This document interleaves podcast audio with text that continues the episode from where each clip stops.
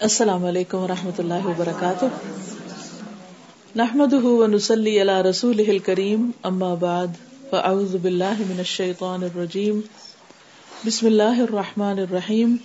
رب شرح لی صدری ویسر لی امری۔ وحلل اقدتم من لسانی یفقہ قولی۔ الحمد للہ شادی کا موقع، بہت خوشی کا موقع ہوتا ہے، خصوصاً دونوں بچوں کے علاوہ دونوں خاندانوں کے لیے اللہ تعالیٰ سے دعا ہے کہ اللہ تعالیٰ اس رشتے کو بہت مبارک کرے، دونوں بچوں کے لیے بھی اور آئندہ ان کی نسلوں کے لیے بھی اور دونوں خاندانوں کے لیے بھی۔ حقیقت یہ کہ ہمارا دین اس لحاظ سے بہت مختلف ہے باقی ریلیجنس کے مقابلے میں کہ اس میں دنیا کے کام اگر اچھے طریقے سے کیے جائیں، صحیح طریقے سے کیے جائیں تو وہ بھی عبادت شمار ہوتے ہیں۔ عبادت صرف نماز روزہ ہی نہیں، شادی کرنا بھی عبادت ہے، نکاح بھی ایک عبادت ہے۔ نکاح کا بھی ایک اجر ہے۔ حضرت انس رضی اللہ تعالیٰ عنہ سے روایت ہے کہ نبی اکرم صلی اللہ علیہ وسلم کے چند صحابہ نے ازواج متحرات سے نبی صلی اللہ علیہ وسلم کی خفیہ عبادت کے بارے میں پوچھا، گھر میں آپ کیسے ہوتے ہیں؟ کیا عبادت کرتے ہیں؟ تو انہوں نے روزانہ کی روٹین بتائی۔ تو انہوں نے کہا کہ وہ تو اللہ کے رسول ہیں، ہم تو عام انسان ہیں، ہم تو بڑے گناگار ہیں۔ تو ایک نے کہا کہ میں تو گوشت نہیں کھاؤں گا، دوسرے نے کہا میں بستر پہ نہیں سوؤں گا، تیسرے نے کہا میں تو شادی نہیں کروں گا۔ جنگلوں میں نکل جاؤں گا، صرف عبادت کروں گا۔ جب نبی صلی اللہ علیہ وسلم گھر واپس آئے تو حضرت عائشہ نے بتایا کہ اس طرح آپ کے کچھ صحابی آئے تھے اور انہوں نے آپ کی روٹین کا پوچھا اور پھر جو اب انہیں بتایا گیا تو انہوں نے یہ باتیں کہی ہیں۔ تو آپ صلی اللہ علیہ وسلم نے اس بات کو پسند نہیں کیا اور ایک خطبہ ارشاد فرمایا۔ اللہ تعالیٰ کی حمد و ثنا کی اور فرمایا، ان لوگوں کو کیا ہو گیا ہے جنہوں نے ایسی اور ایسی باتیں کہی ہیں؟ میں رات کو نوافل بھی پڑھتا ہوں اور سوتا بھی ہوں۔ روزہ بھی رکھتا ہوں یعنی نفلی روزہ بھی رکھتا ہوں اور چھوڑتا بھی ہوں اور نکاح بھی کرتا ہوں۔ جو شخص میرے طریقے سے منہ موڑے، اس کا مجھ سے کوئی تعلق نہیں۔ کرسچینٹی میں شادی نہ کرنا عبادت ہے، اس کو زیادہ پایس سمجھا جاتا ہے۔ یا زیادہ نیکی کی بات سمجھی جاتی کہ کوئی شخص کہے کہ میں نے شادی نہیں کرنی اور ساری زندگی اپنے آپ کو اپنے دین کی خدمت میں مشغول کرنا ہے۔ اور جو لوگ شادی نہیں کرتے، پھر ان کو بہت ان کے دین میں اعلیٰ مقام دیا جاتا ہے، جیسے ننس ہوتی ہیں، مونکس ہوتے ہیں، یا جو لوگ کھاتے پیتے نہیں، گھروں کو چھوڑ کے نکل جاتے ہیں، جنگلوں میں رہتے ہیں، یہ صرف عبادت ہی عبادت کرتے ہیں۔ لیکن دین اسلام میں اس چیز کو پسند نہیں کیا گیا۔ لا رحبانیت فی الاسلام، اسلام میں رحبانیت نہیں۔ رحبانیت کا مطلب ہے دنیا کو چھوڑ دینا۔ ہمارے دین میں دنیا میں رہتے ہوئے، دنیا کے کام کرتے ہوئے اللہ کو یاد کرنا، اللہ کی عبادت کرنا، یہ زیادہ نیکی کا کام ہے، بنسبت اس کے کہ سب کچھ چھوڑ کے انسان صرف ایک طرف ہو جائے۔ تو نبی صلی اللہ علیہ وسلم نے یہ جو فرمایا کہ یہ میری سنت ہے اور فمن رغب ان سنتی فلئی سمنی جو میری سنت سے منہ موڑے، وہ مجھ میں سے نہیں۔ اس لیے اس بات کو انکریج کیا گیا ہے کہ جب لڑکی یا لڑکا شادی کی عمر کو پہنچ جائے تو پھر ماں باپ ان کے نکاح کی فکر کریں اور اس معاملے میں غیر ضروری تاخیر نہ کرے اگر والدین کی غفلت کی وجہ سے بچوں نے کوئی غلط کام کیا تو اس کا گناہ ماں باپ پہ آئے گا۔ ہمارے یہاں بعض اوقات بعض گھرانوں میں ایسا ہوتا ہے کہ اچھا ابھی پڑھ رہے ہیں۔ پھر پڑھ چکتے ہیں تو اچھا جاب کر لیں، اب اسپیشلائزیشن کر لیں، اب گھر بنا لیں، اب گاڑی ہونی چاہیے، اب زندگی کا یہ سامان ہو، کرتے کرتے کرتے بعض اوقات بہت تاخیر کر دیتے ہیں شادی میں، ایسا نہیں کرنا چاہیے۔ بعض اوقات ایسا بھی دیکھنے میں آیا کہ پھر بچے جو ہیں وہ جب غلط رستوں پہ چل پڑتے ہیں تو وہ شادی سے انکار کر دیتے ہیں۔ اس میں ماں باپ کے لیے پھر اور پریشانی ہو جاتی ہے۔ حضرت ابو ریرا کہتے ہیں کہ رسول اللہ صلی اللہ علیہ وسلم نے فرمایا، جب ایسا شخص تمہارے پاس نکاح کا پیغام بھیجے، جس کے دین اور اخلاق سے تم مطمئن ہو، تو اس سے اپنی بیٹی کا نکاح کر دو۔ اگر ایسا نہیں کرو گے تو زمین میں فتنا اور زبردست فساد پیدا ہوگا۔ کیونکہ سم ٹائم ہمارا جو اسٹینڈرڈ ہوتا ہے، وہ اتنا ہائی ہو جاتا ہے کہ ہم اخلاق، شرافت، تعلیم، ان چیزوں سے زیادہ یہ دیکھنے لگتے ہیں کہ کس کے پاس مال کتنا ہے۔ اور پھر ایک کے بعد ایک رشتہ ریجیکٹ کرتے رہتے ہیں۔ نتیجہ یہ ہوتا ہے کہ کئی خرابیاں شروع ہو جاتی ہیں۔ تو اس سے بھی روکا گیا ہے۔ کرائٹیریا بتا دیا گیا۔ ایک اور حدیث سے بھی پتہ چلتا ہے، آپ صلی اللہ علیہ وسلم نے فرمایا کہ تن کا ہلمر اتو اربا عورت سے چار چیزوں کی وجہ سے شادی کی جاتی ہے۔ لمال ہا ولی حسب ہا ولی جمال ہا ولی دین ہا فس پھر بذات دین تربت وہ چار چیزیں کون سی؟ اس کا مال ہے، اس کا حسب نصب ہے کہ خاندان ہے۔ اس کا جمال ہے یعنی خوبصورتی ہے اور اس کا دین ہے۔ تو ہمیں یہ کہا گیا کہ اس کے دین کی وجہ سے اس کے ساتھ شادی کرو۔ کیونکہ اگر کوئی لڑکی اللہ سے ڈرتی ہوگی تو غلط کام نہیں کرے گی۔ اور اس طرح ایک اچھے خاندان کی بنیاد رکھی جائے گی۔ لیکن اگر دین نہیں صرف مال کو دیکھ کے کوئی شادی کرتا ہے، یا کسی کے حسن کو دیکھ کے کوئی شادی کرتا ہے، یا کوئی اور وجہ ہے، تو اس سے پھر بہت بگاڑ پیدا ہوتا ہے۔ اور آئندہ خاندان اور نسلیں جو ہیں، اس میں فساد شروع ہو جاتا ہے۔ کیونکہ شادی جو ہے، وہ صرف ایک وقتی ہنگامے کا نام نہیں، یا چند دن کے کوئی اچھے سے کپڑے اور سیر و تفریح کرنے کا نام نہیں، بلکہ یہ ایک بہت بڑی ذمہ داری ہے جو لڑکے اور لڑکی کے اوپر آتی ہے کہ انہوں نے ایک نیا گھر بنانا ہوتا ہے۔ اور گھر بنانے کے لیے بہت سی سیکریفائس بھی کرنی پڑتی ہیں، صبر سے کام لینا پڑتا ہے۔ اور جو دونوں کی ذمہ داریاں ہیں، ان کو جان کر، ان کو نبھانے کا طریقہ بھی معلوم کرنا پڑتا ہے۔ کیونکہ بعض اوقات بچے دنیا کی اور تعلیم میں بہت آگے ہوتے ہیں، پڑھتے رہتے ہیں۔ لیکن انہوں نے کبھی بھی زندگی گزارنے کا سلیقہ نہیں سیکھا ہوتا کہ معاملات کس طرح کرتے ہیں، ریلیشن شپ کیسے ہونے چاہیے، دوسروں کے ساتھ کس قسم کا رکھ رکھاؤ ہونا چاہیے، شوہر کے کیا حقوق ہیں؟ یہ شوہر کو نہیں پتا ہوتا، بیوی کے کیا حقوق ہیں؟ نتیجہ کیا ہوتا ہے کہ شادی کے چند دن پہلے تو ادھر ادھر کی خوشیوں میں گزر جاتے ہیں، لیکن جب پھر حقیقت سامنے آنے لگتی ہے اور زندگی کے مسائل سامنے آتے ہیں تو بہت دفعہ دونوں میں آپس میں بہت ٹکراؤ بھی ہونے لگتا ہے۔ تو اس لیے بہت ضروری ہے کہ ایسی لڑکی کا انتخاب کیا جائے جس کے اندر دین کی سمجھ اچھا دین کی سمجھ سے مراد ہمارے یہاں کیا ہوتا ہے کہ شاید کوئی خاص قسم کا کوئی عالمہ کا کورس کیا ہو تو تبھی دین کی سمجھ ہوتی۔ دین کی سمجھ سے مراد دو تین چیزیں ہیں۔ ایک تو یہ ہے کہ اس کے اندر ایمان اور تقوا خدا کا ڈر ہو۔ جس بندے کے اندر خدا کا خوف ہوتا ہے وہ وہ غلط بیان ہی نہیں کرتا، جھوٹ نہیں بولتا۔ جس کے اندر اللہ کا ڈر ہوتا ہے، وہ کسی کے ساتھ ظلم نہیں کرتا، زیادتی نہیں کرتا، کسی کا حق نہیں مارتا۔ وہ دوسرے کا حق دیتا ہے۔ وہ دوسرے کے لیے سیکریفائس کر سکتا ہے اپنی اپنی خوشی کو دوسرے کی خوشی کے لیے۔ کیونکہ اس کو یہ ہوتا ہے کہ مجھے اللہ سے ریوارڈ لینا ہے۔ اور اس طریقے سے زندگی بہتر طریقے پر گزرتی ہے۔ اس کے برعکس جس شخص کو خدا کا خوف نہ ہو، تو پھر وہ ہر قسم کو دھوکہ بھی دے سکتا ہے اور ظلم اور زیادتی بھی کر سکتا ہے۔ تو یہی کرائٹیریا عورت کے لیے ہے اور یہی مرد کے لیے۔ کہ کسی کے صرف ظاہری شان و شوکت کو دیکھ کے شادی نہیں کرو، بلکہ دین کو دیکھ کے اور اخلاق کو دیکھ کے۔ تو ایمان اور تقوا کے علاوہ دوسری چیز دینداری میں کیا آتی ہے کہ اخلاق اور معاملات کس طرح کے ہیں؟ کیونکہ کسی بھی انسان کی پہچان اس کے معاملے سے ہوتی ہے کہ جب اس کی ڈیلنگ ہوتی ہے کسی کے ساتھ، تو اس وقت وہ کتنا فیئر ہوتا ہے۔ وہ دوسرے کے حقوق کا کتنا خیال کرتا ہے۔ اور تیسری چیز یہ ہے کہ انسان کی جو زبان ہے یعنی ڈیلنگ کے علاوہ جو زبان کا استعمال ہے، وہ بہت محتاط ہونا چاہیے۔ بہت سی خرابیاں، بہت سے فتنے فساد صرف زبان کی وجہ سے شروع ہوتے ہیں۔ اس میں غلط باتیں بھی ہوتی ہیں، اس میں حرام باتیں بھی ہوتی ہیں، اس میں ہر طرح کی چیزیں آتی ہیں۔ دوسرے کے ساتھ بد لحاظی بد اخلاقی بدتمیزی، یہ ساری چیزیں عموماً زبان سے ہی ہوتی ہیں۔ یا پھر غیبت چگلی ادھر کی بات، ادھر لگانا۔ تو جس شخص کے اندر دین کی سمجھ ہوگی، اس کو حلال حرام پتا ہوگا اور دین کی روح بھی اندر ہو۔ کیونکہ ہم بعض اوقات اوپر اوپر سے تو بہت دین ہوتا ہے، مگر روح نہیں ہوتی، اس کی اسپرٹ نہیں ہوتی۔ تو ایسا شخص جو ہے، وہ دوسرے کے لیے ایک نعمت ثابت ہوتا ہے۔ کیونکہ مومن کی پہچان کیا بتائے گی کہ جس کے ہاتھ اور زبان سے دوسرے کو تکلیف نہ پہنچے۔ یہ ہے دیندار ہونا۔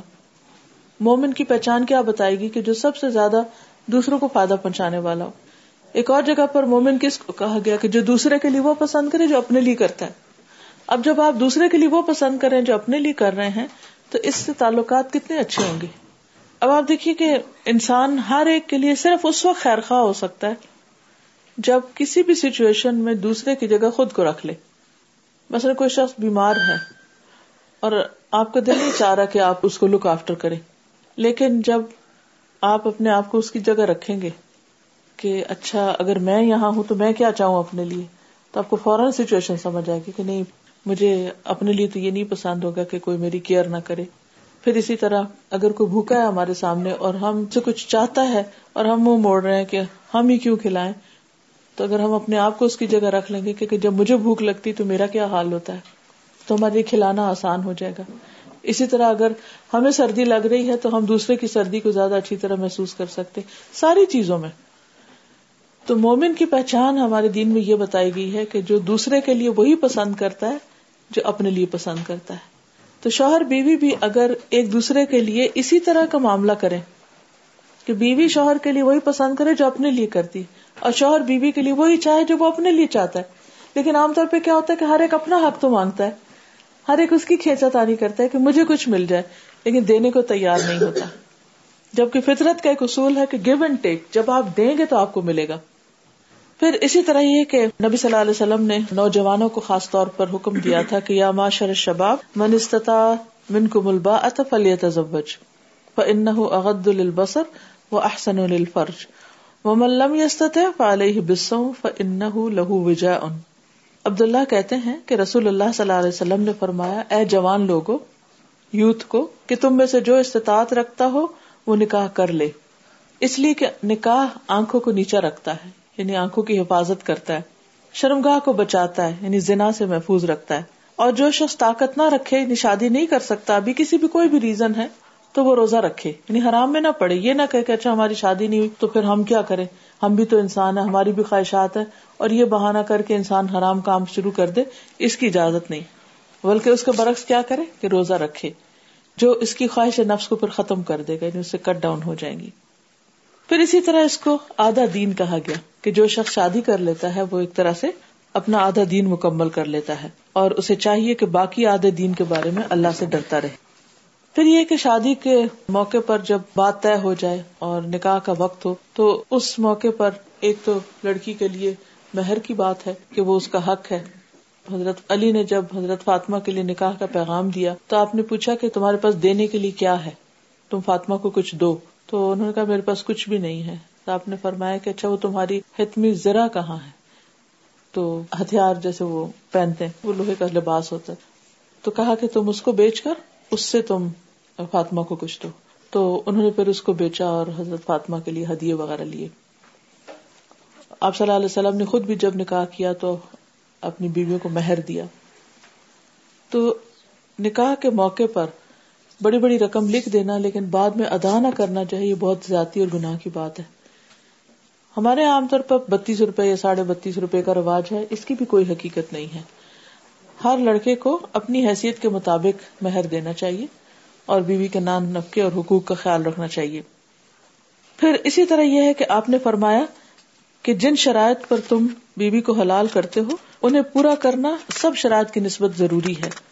پھر اسی طرح آپ صلی اللہ علیہ وسلم نے یہ بھی فرمایا کہ جس نے دھوکا دیا وہ ہم میں سے نہیں۔ بعض اوقات شادی کے موقع پر ایک دوسرے سے بڑے بڑے وعدے ہو جاتے ہیں، لیکن بعد میں مطلب پورا کر کے تو پھر وعدے پورے نہیں کیے جاتے۔ تو اس طرح دوسرے کے ساتھ دھوکا ہو جاتا عام طور پہ آپ نے سنا ہوگا، شادی کے موقع کچھ چیزیں چھپا لی جاتی ہیں۔ کبھی ایج چھپاتے ہیں، کبھی ایجوکیشن چھپاتے ہیں، کبھی بزنس کے بارے میں صحیح نہیں بتاتے، کبھی اور کچھ فیکٹ چھپا دیتے ہیں۔ بعد میں جب وہ چیزیں کھلتی ہیں تو پھر عموماً لوگ کیا کہتے، سنائی دیتے ہیں، ہمارے ساتھ تو بڑا دھوکا ہوا ہے۔ مثلا اگر کوئی مرد یا عورت جو ہے وہ بچے پیدا کرنے کے قابل ہی نہیں تھی اور اس کو شادی سے پہلے ہی پتا تھا اور اس نے شادی کے موقع پہ بتایا ہی نہیں، نکاح کے موقع پر۔ اور بعد میں یہ بات پتا چلی تو دوسرے فریق کے اوپر کیا گزرتی؟ اب شادی ہو چکی ہوتی ہے، اتنا کچھ، اور پھر اس کے بعد الگ ہونا اور ایک دوسرے سے سیپریٹ ہونا، ویسے بھی ایک مشکل کام ہوتا ہے، اور، خاندانوں کے لیے بھی دنیا کے لیے بھی ایک مذاق بن جاتا ہے انسان۔ تو اس لیے اگر لڑکی میں یا لڑکے میں کسی قسم کی کوئی کمی ہو، تو وہ پہلے ہی صاف بتا دینی چاہیے تاکہ اگر دوسرا ایکسپٹ کرے اس حالت میں، تو کر لے۔ دھوکا نہیں دینا چاہیے، کیونکہ اتنی سخت بات آپ نے فرمائی ہے کہ من غشہ فلئی سا ملنا جو دھوکا دے وہ ہم میں سے نہیں۔ یعنی مسلمان کسی کو دھوکا نہیں دیتا دھوکا دینا تو منافقین کی علامت ہوتی ہے۔ یو اللہ ولدین امن وما یخدون اللہ انفسهم وما یشرون پھر اسی طرح نکاح کے موقع پر ولی کا ہونا بہت ضروری ہے۔ وہ باپ ہو یا جو بھی، کیونکہ آپ نے فرمایا کہ ولی کے بغیر نکاح نہیں ہوتا۔ پھر اسی طرح نکاح میں ایک نکاح کا دن ہوتا ہے جس میں لڑکے والے لڑکی والوں کے گھر جاتے ہیں۔ اس میں کو بہت لمبی چوڑی برات یا بہت لمبے چوڑے وہ اہتمام جو ہمارے یہاں عموماً ہوتے ہیں، اس کا انکریج نہیں کیا گیا۔ اس معاملے کو سمپل ہی رکھنا چاہیے۔ ہاں اگر کوئی گھر میں آیا ہے تو اس کو کھانا کھلا دیا جائے یا اس کا عزت اکرام کر لی جائے یا کوئی توحفوں کا لین دین ہو جائے تو اس میں ممانت نہیں ہے۔ انسان اپنے لمٹس اور حدود کو سامنے رکھ کے ایسا کر سکتا ہے۔ لیکن اصل شادی جو ہے وہ نکاح کے بعد ولیمے کا نام ہے، جو مرد کی ذمہ داری۔ مرد کو مہر بھی دینا ہوتا ہے، مرد کو گھر بھی تیار کرنا ہے اور مرد کے لیے پھر ولیمہ کرنا بھی ہے۔ اسی لیے وراثت میں مرد کا حصہ عورت سے زیادہ رکھا گیا۔ عام طور پہ ہمارے یہاں ایک بہت کنفیوژن ہوتی ہے کہ اسلام کے خلاف لوگ ایک حجت بنا لیتے ہیں کہ یہ کیا ہوا، عورت کا حصہ کم کیوں ہے وراثت میں؟ کم نہیں ہے، عورت کو شوہر سے سب کچھ ملتا ہے اور باپ سے بھی ادھر سے ملتا ہے۔ تو اس موقع پر جب شادی ہوتی ہے تو لڑکی صرف لینے والی ہوتی ہے، دینے والی نہیں ہوتی۔ لڑکا جو ہے وہ ہر چیز دینے والا ہوتا ہے۔ اس وجہ سے اس کو دوسری طرف سے زیادہ ملا ہے۔ اللہ نے سب کے ساتھ انصاف کیا مرد کے لیے لازم ہے کہ وہ ولیمہ کرے۔ آپ صلی اللہ علیہ وسلم نے فرمایا، اولم ولو بشاتن چاہے ایک بکری ذبح کرو، لیکن ولیمہ ضرور کرو۔ اور اس موقع پر ولیمہ کی اچھی دعوت وہ ہے جس میں امیر غریب سب شامل ہوں اور بدترین دعوت وہ ہے جس میں ان لوگوں کو بلایا جائے جو آنا نہ چاہے یعنی بڑے لوگوں کو بلایا جائے صرف کہ جن کو کوئی دلچسپی نہ ہو۔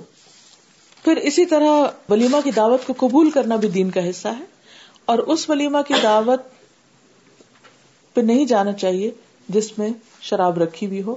نبی صلی اللہ علیہ وسلم کی صاف حدیث ہے، من کا یؤمن باللہ والیوم الاخر فلا يقعد على مائدة علیہ الخمر، کہ ایسے کسی دسترخوان پہ نہ بیٹھو، ایسے شخص کے پاس کھانا نہیں کھاؤ جس نے ٹیبل پر شراب رکھی ہوئی ہو۔ پھر یہ ہے کہ شادی کے موقع پر بعض اوقات ایسی شرائط رکھ لی جاتی ہیں کہ جو انسان پورا نہیں کر سکتا۔ ویسا کچھ دن پہلے کسی خاتون نے مجھے فون کیا کہ میرے شوہر نے جب نکاح کے موقع پر مہر دینا تھا تو میں نے یہ کہا تھا کہ آپ مجھے حج کرا دیں۔ اور انہوں نے لکھ دیا کہ ہاں میں حج کراؤں گا۔ میں کہتی کہ پانچ چھ سال ہو گئے ہیں، پیسے بھی ہیں ان کے پاس، لیکن مجھے حج نہیں کرا رہے۔ تو میں نے کہا آپ ان سے اتنے پیسے لے لیں۔ نہیں، اگر وہ لے جا سکتے تو تو وہ کہنے لگی کہ نہیں، یہ تو اس کی شرائط میں سے تھا۔ تو بعض اوقات ہم ایسی شرائط رکھ دیتے ہیں کہ جو بعض اوقات کسی خاص وجہ سے پوری نہیں ہو سکتی۔ کیونکہ حج پہ جانے کے لیے صرف پیسہ تو نہیں چاہیے، اس کے علاوہ بھی کچھ چیزیں ہوتی ہیں۔ تو اب وہ دونوں کے درمیان کچھ انبن سی ہو رہی۔ اب وہ یہ پوچھ رہی تھی کہ اگر انہوں نے مجھے حج نہیں کرایا اور میں طلاق لے لیتی ہوں، تو یہ مجھے کیسے کرا سکتے ہیں حج اب؟ ویسے تو مہر دے دیتے نا، پیسہ وغیرہ ہو تو وہ تو آپ دے سکتے ہیں دوسرے کو۔ تو پہلے میں حج کروں یا پہلے طلاق لوں؟ ہاں؟ اب عجیب سا مسئلہ تھا۔ تو میں نے کہا کہ آپ اس کے بس پیسے لے لیں اور آپ کسی کہتے نہیں، میں کیسے پیسے لے لوں کیونکہ میرے ساتھ کون جائے گا، اس کے پیسے کہاں سے آئیں گے؟ میرا حج تو پھر رہ جائے گا۔ تو یہ ہے کہ یعنی انسان مہر رکھے لیکن ایسی شرائط نہ رکھے کہ جو دوسرا پورا نہ کر سکے۔ اچھا بعض اوقات کیا شرط رکھ دیتے یہ لڑکا لڑکی کو ہائر ایجوکیشن کرائے گا مسئلہ اب لڑکی شادی ہوئی پریگنسی ہوئی، بیمار ہو گئی، ایک بچہ، دوسرا بچہ، تیسرا بچہ پڑھائی بیچ میں رہ گئی۔ کئی بچیوں کے ساتھ ایسا ہوتا ہے۔ اب اس میں بعض اوقات تعلقات خراب ہونے لگتے ہیں۔ تم نے وعدہ کیا تھا کہ ہماری بیٹی کو پڑھاؤ گے۔ ہم؟ نے اس وجہ سے تمہارے ساتھ شادی کی تھی اور تم اپنے وعدے کے خلاف ہو گئے۔ تو میں سمجھتی ہوں کہ جب بھی انسان شادی کے موقع پر ایک دوسرے سے لین دین کرے یا وعدے وعید کرے، وہ ریئلسٹک ہونے چاہیے۔ ایسی چیزوں کی ایکسپیکٹیشن نہ رکھے کہ جو اگلا شخص پورا نہ کر سکے۔ کیونکہ اس کا نقصان پھر یہ ہوتا ہے کہ تعلقات خراب ہو جاتے ہیں، آپس میں بدمزگیاں پیدا ہو جاتی ہیں، دل پھٹ جاتے ہیں، ایک دوسرے کا لحاظ نہیں رہتا۔ پھر اسی طرح یہ ہے کہ کچھ چیزوں سے نکاح میں منع بھی کیا گیا ہے، اور وہ یہ کہ جب ایک شخص نکاح کا پیغام بھیجے تو دوسرا اس کے اوپر نہ بھیجے۔ یعنی اگر کسی کی منگنی ہوئی بھی ہے تو اس کو نکاح کا پیغام نہ دیا جائے۔ پھر اسی طرح یہ کہ اگر احرام کی حالت میں انسان پھر بھی نکاح نہیں کرنا چاہیے۔ ادر وائز کوئی ایسی رکاوٹ نہیں کہ کسی سال کے کسی خاص دن یا مہینے میں نکاح نہ کیا جائے۔ بعض لوگ کہتے ہیں محرم میں نہ کرے کچھ کہتے ہیں سفر میں نہ کرے کوئی اور کچھ مہینہ بتاتے ہیں۔ یہ سارے من گھڑت باتیں کوئی مہینہ اور کوئی دن منہوس نہیں ہے۔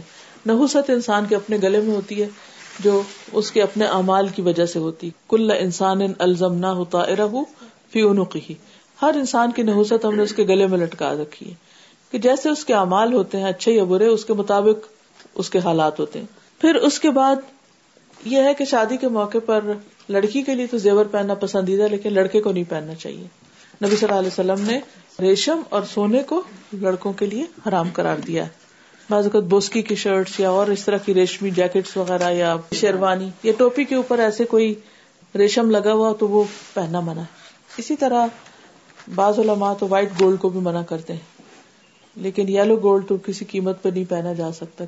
اور ایسا چیز تحفے میں بھی نہیں دینی چاہیے، کیونکہ جتنی دیر وہ پہنے گا تو تحفہ دینے والے کو بھی ساتھ پوچھ ہوگی۔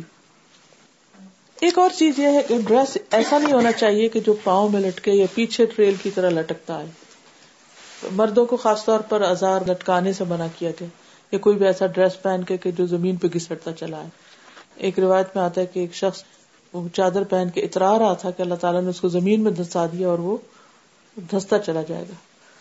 اب سوچیے کہ زمین کے نیچے کیا ہے۔ اگر آپ ایک ایپل کی طرح لیں تو زمین کے اوپر کا کرش تو ایپل کے چھلکے کی طرح ہے اور اندر تو آگ اور لاوا بھرا ہوا ہے۔ تو اللہ تعالیٰ کو تکبر سخت ناپسند ہے۔ بعض اوقات ایسے ڈریسز پہن لیے جاتے ہیں کہ جو پورے کے پورے زمین کے اوپر ہی لٹک رہے ہوتے ہیں اور اس سے مراد بھی ایک فخر جتانا ہوتا ہے کہ ہم زیادہ کپڑا افورڈ کر سکتے ہیں۔ تو اس سے منع کیا گیا۔ پھر اسی طرح لڑکیوں کے لیے زیب و زینت کے ساتھ مردوں کے سامنے نہیں جانا چاہیے، جیسے میک اپ وغیرہ کیا ہو، شادی کے دن زیور پہنے ہو، تو پھر مووی میکر کو بلا کے ساری عورت کی زینت جو ہے دوسرے مردوں کو نہیں دیکھنی چاہیے، کیونکہ یہ بھی ناپسندیدہ چیز ہے۔ پھر لڑکوں کو، لڑکیوں کی طرح یا لڑکیوں کو لڑکوں کی طرح کے ڈریسز نہیں پہننے چاہیے، یا ہیئر کٹ یا اپنے کسی بھی اسٹائل کے اندر لڑکی کو مردانہ پن لانے کی کوشش نہیں کرنی چاہیے، اور اسی طرح وائس ورسا مرد کو بھی عورت بننے کی کوشش نہیں کرنی چاہیے۔ اب بعض اوقات یہ ہوتا ہے کہ لڑکے بھی اب بیوٹی پارلر جانے لگے ہیں میک اپ وغیرہ ہوتا ہے شادی کے موقع پر۔ لیکن اس میں ایک حد ایسی ہو، ٹھیک ہے، صاف ستھرا ہونا، زینت اختیار کرنا، اس میں منع نہیں کیا گیا۔ لیکن حد ایسی ہو کہ جس سے مرد جو ہے وہ عورت نہ لگے یا لڑکیوں والی حرکتیں نہ کرے۔ پھر اسی طرح شادی کے موقع پر دف بجا سکتے ہیں۔ دف جو ہوتا ہے وہ ایک ون سائڈیڈ ہوتا ہے، جیسے یہ سمجھے کہ پلیٹ ہے۔ لیکن ڈھول دو سائڈ سے جو بجایا جاتا ہے اس سے منع کیا گیا۔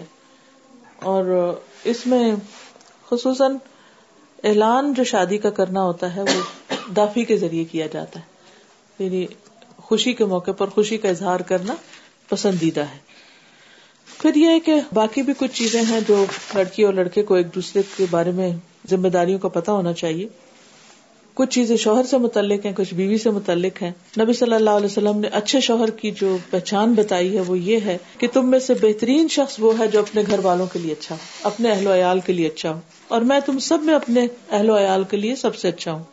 جب تمہارا کوئی ساتھی فوت ہو جائے تو اس کی بری باتیں کرنا چھوڑ دو۔